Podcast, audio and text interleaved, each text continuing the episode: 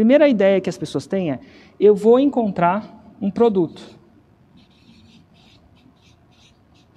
Depois eu vou aprender a, a criar audiência para esse produto, lançar esse produto, e aí vai chegar o meu 6 em 7 eventualmente. É a maior estratégia mais furada do mundo. É a estratégia mais furada do mundo. Porque é o seguinte: é muito difícil você encontrar isso aqui sem entender isso aqui. Quem nasceu primeiro, o ovo ou a galinha? Aí você entende que é difícil, é um dilema. É difícil. O que, que vem primeiro, o produto ou aprender isso aqui? Vocês acham, e eu falo isso porque eu falo com os faixa branca, que é o produto. Mas é uma estratégia furada. Eu vou explicar, tentar explicar a racionalidade por quê. Porque você tenta escolher esse produto, ao tentar escolher esse produto sem estar no mundo paralelo, você escolhe os produtos, esse, esse produto, o que você acha que pode dar certo, baseado naquilo que você conhece. É tipo uma criança. Você pergunta para um menino de, sei lá, um menininho, uma criança, o que você quer ser quando crescer? Aí o que, que ele vai falar? Policial, bombeiro, médico, astronauta, talvez. Talvez ele vai falar até a profissão do pai. Se o pai é advogado, talvez ele queira ser advogado também. Ou dentista. Mas é isso. E essas são as únicas profissões do mundo? Não são. Mas é isso que a criança conhece. Ele viu um carro de bombeiro, porque quando passa um, a gente fala: olha o carro de bombeiro, que legal, deve ser legal essa profissão. Ele já ficou doente, foi para o médico, o médico deu remedinho para ele, curou ele, agora eu quero ser médico. Ele só conhece isso. E ele faz, enquanto criança, a escolha baseada nisso, sem conhecer o mundo. E quando você conhece o mundo, você abre um leque de possibilidades que antes não estavam disponíveis. Porque o mundo paralelo abre os seus olhos, você começa a enxergar coisas que você não enxergava. A criança começa a enxergar que existem outras profissões, coach, terapeuta, alguma outra coisa. Diferente de jogador de futebol, médico, advogado, que sai engenheiro. O mundo é muito maior. Fazer essa escolha de fora é muito ineficiente. Duvida? Aqui a gente mata a cobra e mostra a cobra morta. Vamos ver esse vídeo aí do Robson. Eu morava em São Paulo e decidi duas coisas. Uma que eu não queria mais morar em São Paulo e outra que eu queria empreender. Era o que eu queria fazer da minha vida. E a partir dali eu comecei minha jornada nisso. E foi uma jornada de quebrar a cara uma vez após a outra, assim, durante os próximos dez anos. É, nessa busca toda por empreender, eu acabei caindo no mundo de programação é, e trabalhei junto com, com um amigo que começou a me mostrar alguns conteúdos de empreendedorismo, tal, esse cara, esse, Érico Rocha, estava ali no meio. No momento eu ignorei, mas não tinha como fugir, né? Como eu estava buscando aquilo, é, em algum momento eu acabei voltando e, e comecei a, a, consumir, a devorar teus conteúdos. Daí no começo de 2017 eu estava tentando um negócio de, eram quadros motivacionais assim. E foi mais uma vez quebrando a cara. Mas bem naquele momento, é, você estava abrindo a, a, nona turma da, da Fórmula. Naquele momento eu estava com 38 anos e eu tinha um dilema, né? Porque eu tinha abandonado a minha carreira lá em, 2000, é, em 2006, mas eu estava com 38 anos, ainda não tinha dado certo, e eu precisava tomar uma decisão. Eu recuperava o tempo perdido na minha carreira, ou eu não podia mais falhar. Não era mais uma opção. Então, eu comprei o Fórmula, devorei ali no fim de semana os primeiros módulos. Nesse, nessa época eu trabalhava com mais dois amigos, dividi um escritório com eles. Cheguei na semana seguinte e falei para eles: Ó, oh, comprei Fórmula de lançamento e vou fazer essa parada dar certo. Mas eu não sei o que eu vou vender, eu não sei como eu vou fazer, eu só sei que, que é, é, é isso que eu vou fazer agora e não tem mais opção de falhar. E aí, um desses amigos, o Diego, que hoje é meu sócio, ele levantou assim na hora e falou: Vamos vender curso de programação? Uma semana depois, a gente fez o nosso primeiro lançamento de semente. Então, a gente não tinha lista, a gente não tinha autoridade, a gente não tinha perfil no Insta, a gente não tinha nada. Durante essa semana, a gente criou o perfil no Instagram, no Face, criou a página de inscrição e começou a sair na, nos grupos, nas comunidades de programador, convidando todo mundo para o nosso webinário, para o nosso lançamento de semente. Certo. E o pessoal foi, o pessoal gostou da ideia, apareceu no dia e a gente fez uma, a nossa primeira venda. E o lançamento inteiro foi quantas vendas? Uma venda. Uma venda. Qual, Nossa primeira custava, venda. Quanto custava o produto? 997, ó. Então, se eu colocar aqui, ó, mil reais. Mas uma coisa legal desse lançamento é que naquele dia a gente comemorou como se a gente tivesse feito um 7 em 7. O fato da gente ter feito aquela venda mostrou para a gente que funcionava.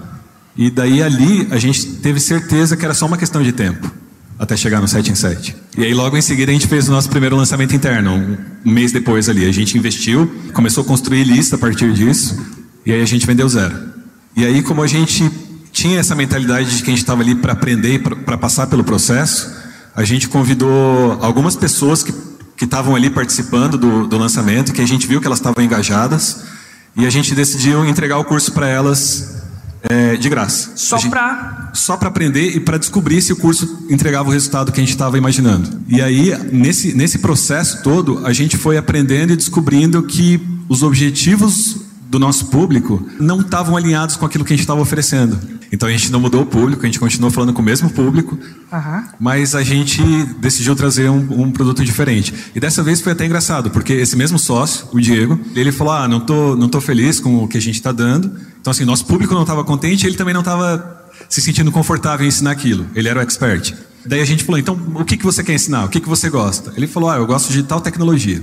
Então, vamos ensinar isso. A gente era programador, então vamos ver se a nossa mentalidade está alinhada com a deles. E vamos ensinar o que a gente gosta. E aí é, a gente fez um lançamento de semente de novo, para testar. E daí dessa vez a gente fez 23 vendas. Logo em seguida a gente fez um lançamento interno. A gente vendeu mais 80 daí. Esse era mais barato, esse era quase 500 para arredondar. O total deu 40 mil. Tá, mas vamos, foram dois, dois lançamentos. Fechou. A gente viu que tinha alguma coisa diferente ali. A gente tinha aprendido alguma coisa nova. Aí a gente fez um lançamento novo desse ah. mesmo produto, faturou 60 mil. E aí, como a gente era um pouquinho teimoso, a gente quis fazer um, um mais um lançamento daquele primeiro produto para ter certeza que ele não funcionava queria. mesmo. E aí? e aí a gente fez um lançamento interno, foi super legal. E a gente fez uma venda. Ah. Daí a gente teve certeza qual era o caminho que a gente tinha que seguir. Certo. E aí a gente passou o próximo período ali melhorando esse produto, complementando ele e melhorando a nossa oferta, né? entendendo qual era a oferta que a gente tinha que fazer para aquele público.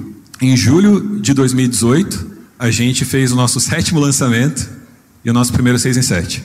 215 mil. Em novembro, a gente fez mais um lançamento, mesmo produto, a mesma oferta, faturou 300 mil. Quando as coisas começaram a dar certo, a gente entrou naquele ciclo de, opa, se isso dá certo, tem mais coisa que dá certo também. E aí a nossa sorte é que aquilo ali era em novembro, em meados de novembro, e logo em seguida eu fui para o evento ao vivo do Fórmula. E aí, no evento ao vivo do Fórmula, voltou a clareza. A gente não pode abrir mão daquilo que está dando certo. A gente tem que fazer o que está dando certo dar mais certo ainda. E aí, em fevereiro desse ano, a gente fez mais um lançamento e faturou 700 mil.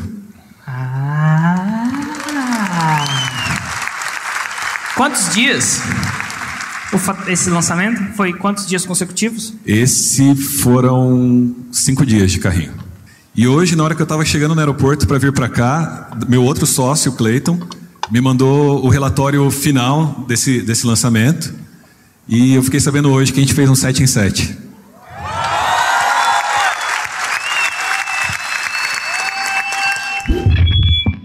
Eu não sei se vocês pegaram, e a primeira vez talvez não, vocês não peguem isso. O olhar de vocês não está tão afiado.